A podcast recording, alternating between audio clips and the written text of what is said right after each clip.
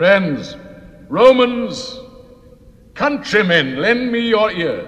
I'm Mark Anthony, and this is Demolition News Radio, episode 144. In this episode, fear of disclosure. This podcast is sponsored by WillowHire.com, the UK's leader in dust suppression equipment. Kick the dust into touch with our new, bigger and better all in one dust suppression units for hire. Call Willow on 01582 840045. And we start with an apology, which, as regular listeners will know, is not exactly unusual around these parts. Aside from our Halloween special, The Girl in the Green Coat, and the October business briefing, we haven't broadcast a new show since the 8th of October. But we have a good excuse. In fact, we have several of them. First of all, I spent a small amount of time in hospital with a recurrence of the appendix issues that put me out of action for several months in 2016 and 2017. Then, on the 19th of October, we moved to a dedicated new office with a permanent studio set up that will allow us to broadcast in both audio and video formats far more regularly. But there was one small issue with that. The broadband connection that was scheduled to be installed the day after we moved in was delayed. And then we discovered that the Wi Fi signal didn't actually reach the office space, so we've had to wait for a booster to be installed. However, none of this actually stopped us from working.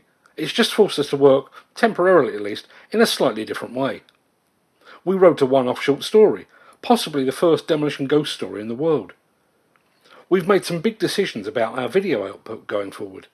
And we've also unveiled demolitioncareers.co.uk. And we've been busily pulling together the next issue of the Demolition magazine.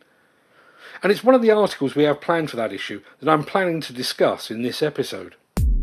Demolition News Radio, the independent voice of the global demolition industry.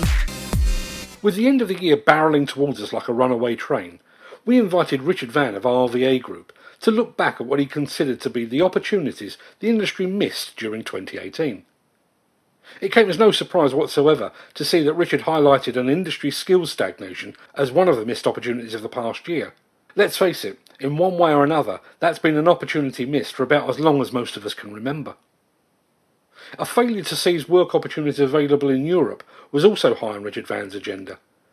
Given the protracted and bitter negotiations now taking place between the UK and its former friends in Europe, 2018 might just have been a last chance for some UK demolition firms to win work within the EU.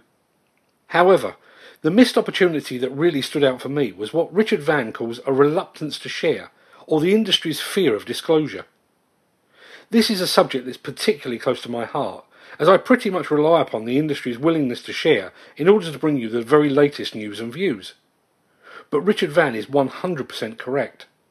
All too often, this industry acts like the swotty kid at school who would do his work with his arm wrapped protectively around his exercise book to ensure that no one else got to see or steal his answers.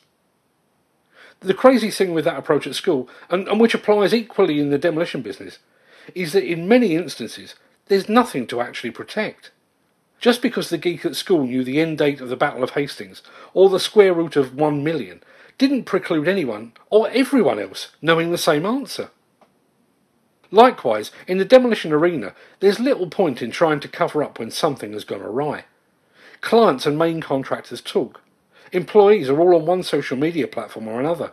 So that news will likely emerge, possibly in a twisted manner, sooner or later anyway. And if your company has been involved in an accident that has required the involvement of the health and safety executive, then sweeping it under the nearest rug won't help one iota. Because when the HSE publishes its findings, it shouts them from the bloody rooftops to anyone that's willing to listen. If you're a demolition equipment owner, operator, or enthusiast, then there's only one place to be in July next year. The fourth Demo Expo will take place at the Hertfordshire Showground from the 4th till the 6th of July.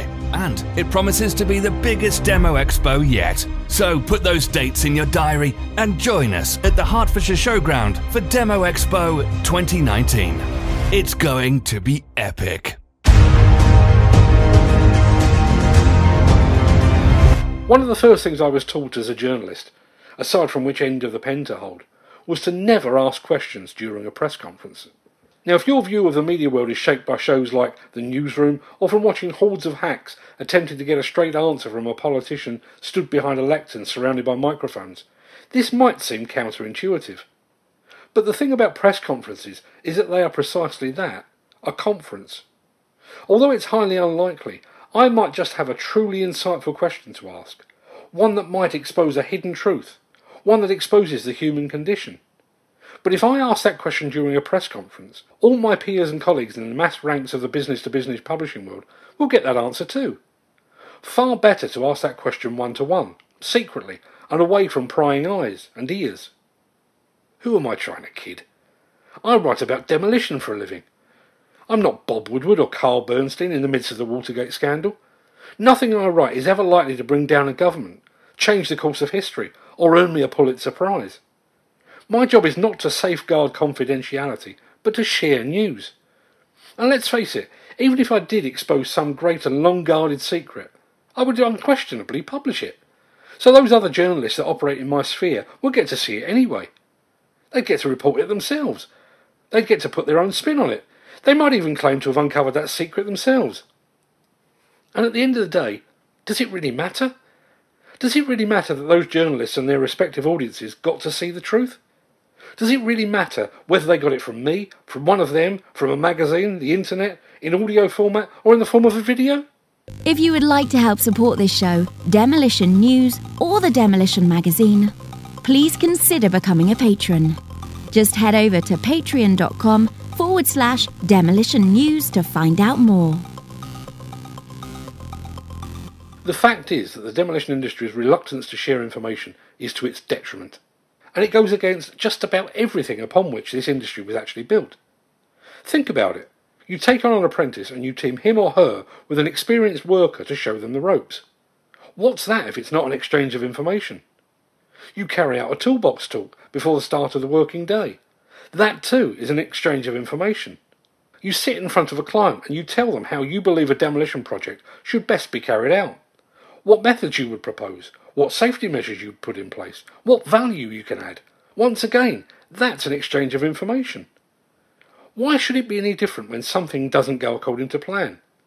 An exchange of information in the aftermath of an uncontrolled collapse or a loss of containment might just ensure that another company or another person avoids the same fate. Surely, we all want that. We now live in the social media age. We have transcended sharing, and we now live in an age of oversharing in which every aspect of our lives can be posted online for public consumption, should we so choose. While I have no personal interest in what Kim Kardashian ate for breakfast, there is no escaping the fact that the world today is more transparent than at any time in human history. Anyone that believes they can cover up an uncontrolled collapse or a demolition accident is delusional. Or, as Richard Vann puts it, it's only by exchange of experiences that the industry can learn and improve. Most civil engineering disciplines share both good and bad. Demolition's fear of disclosure needs to be overcome. Richard Vann's article will appear in issue 27 of the Demolition magazine. Make sure you check it out. But in the meantime, thanks for listening. Demolition News Radio, dedicated to demolition.